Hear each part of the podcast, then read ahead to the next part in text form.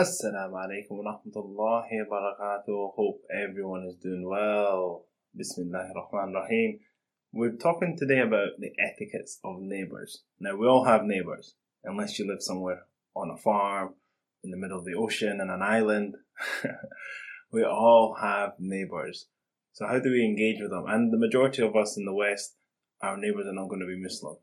So when we talk about dealing with neighbors, we're not really specifically talking about Muslim neighbors. It's more important to learn how to deal with non-Muslim neighbors, because that is, for the majority of us, that's who our neighbors are.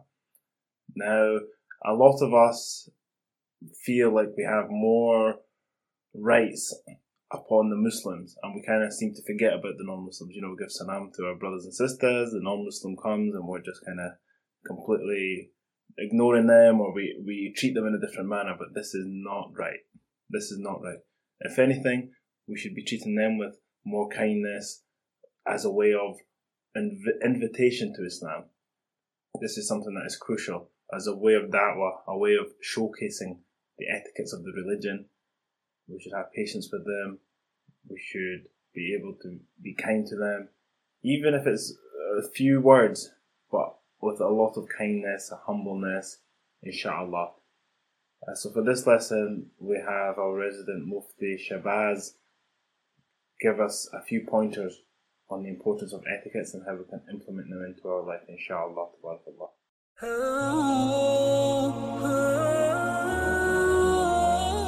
So, the big question is this: how do Muslims like us, who live busy lives in non-Muslim countries, remain strong in our faith and practice Islam while being surrounded by temptations and distractions? How do we reconnect with Allah and strive towards Jannah as one community of believers? That is the question, and this podcast will give you the answer. My name is Ahmed Rehan, and welcome to Jannah Talk.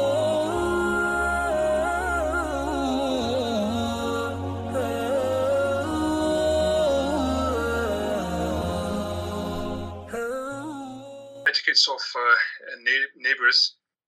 So Nabi alayhi salatu wasalam said that uh, we should always remember, but there's a different types of neighbors. One is neighbor that who we uh, uh, you know who we reside next to, yeah so next door neighbor, uh, you know in in, um, in relation to our houses. Sometimes neighbor, uh, that person who's actually standing next to you or sitting next to you, he is your neighbor.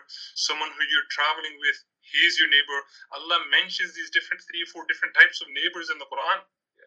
So you sat in a coach, you sat in a train, right? Traveling, you sat in a plane. The person who sat with you for the duration of that uh, travel, they're your neighbor. They're your neighbor of the journey, okay? Someone you sat with in the masjid during Taraweeh, they're your neighbor during, uh, during the Salah, and so on.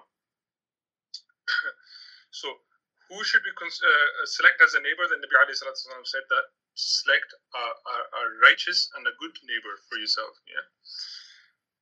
Nabi alayhi salatu wasalam said that arba'un min as-sa'ada, four, if a person has these four four blessings in this dunya, uh, he has he has been honored, alhamdulillah. He, he's extremely uh, he's, he's extremely honorable, honored and uh, fortunate. Um, one is to have a pious wife. One is to have a pious wife. Al-mar'atu salihah. It's a huge blessing.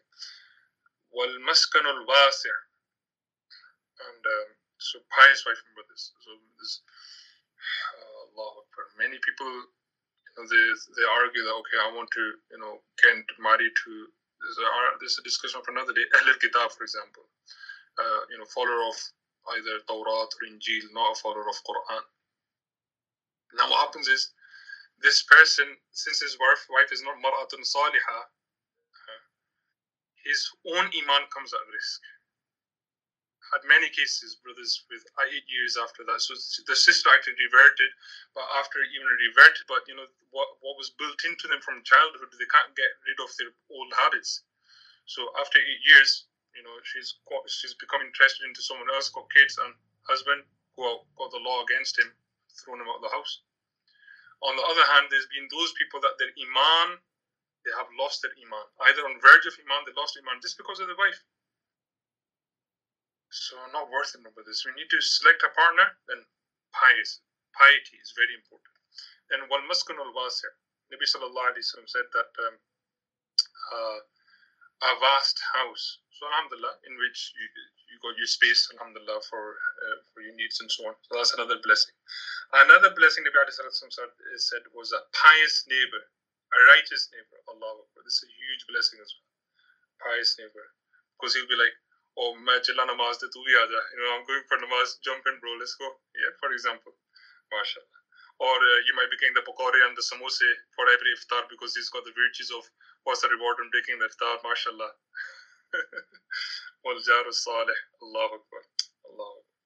Wal markabul hani, and Nabi alayhi salatu wasalam said, um, and uh, a good uh, transportation to ride, a good transportation to ride, alhamdulillah. So basically something that can get you from A to B, yeah. Any kind of Bugatti like you on a Porsche, yeah, said, you know what, you know, good. And there we have dues towards others. You know, the guy's driving the latest car, but he's he's in debt of fifty thousand pounds. You know, so the guy owes so many people, so many people. You know, that's not right, man. And uh, second, it was Hamesha uske saath acha suluk karna, always to treat them in a good manner, and be pleasant and kind to your neighbor, whether be a believer, whether be a disbeliever. Man kana yu'minu billahi wal yawmil akhir falyuhsin ila jarihi. Nabi alayhi salatu wasallam, whoever has complete iman in Allah on the day of judgment, he will be kind to his neighbor. And never to cause them any grief or pain. That's the next ticket, the third one. Nabi alayhi salatu wasallam, man kana yu'minu billahi wal yawmil akhir fala yu'dhi jarahu. Whoever has belief in Allah on the day of judgment, he will not cause any grief to his uh, neighbor. This is very important, because Muslims lack this a lot. Muslims lack, so alhamdulillah, there are a lot of good Muslims, mashallah. They're, they're good examples to their uh, disbelieving neighbors, but on the other hand, we've got very bad examples. Uh, mashallah, the smell of tandoori chicken, mashallah, is going to the, uh, you know, over the over the fence, going to the neighbor's garden, but we never ever offer them any food or anything. So it's very important, brothers. Uh, we could be kind to them and not to cause them any grief or discomfort at all. Sometimes we block their ah blocking car parking issues, ah mashallah, blocking driveways and then arguing and reasoning. Allah maaf kare, Allah maaf kare, yaar, Allah maaf kare. Uh, just uh, sorry, uh, just remember one thing on just uh, one. Uh, I just came to learn last week that eleven year old, eleven year old. Uh, child embraced Islam just because of the treatment he got at his fellow Muslim friend's house. This is inspiring, brothers. You can imagine the akhlaq and the way they, they, you know, they were expressing the love between the chairs and the sharing and caring that they were doing. That child accepted Islam at the age of eleven, and he had to go through a hardship of his parents kicking out of the house. Ajib. Yeah. It's just important as well. Allah gives the qualities. Subhanallah. After listening to this podcast, I will make an intention to engage with my neighbors more actively, more frequently. SubhanAllah, we can be living in a block of flats or in a street with neighbors for years and not even know anything about them. You know, we don't need to be nosy, ask them what they do, you know, all those kind of things. But at least we, we get a feel for, uh, is it a family? Do they have young kids? We could... Uh, engage with them, give them uh, gifts when it comes to, to Eid.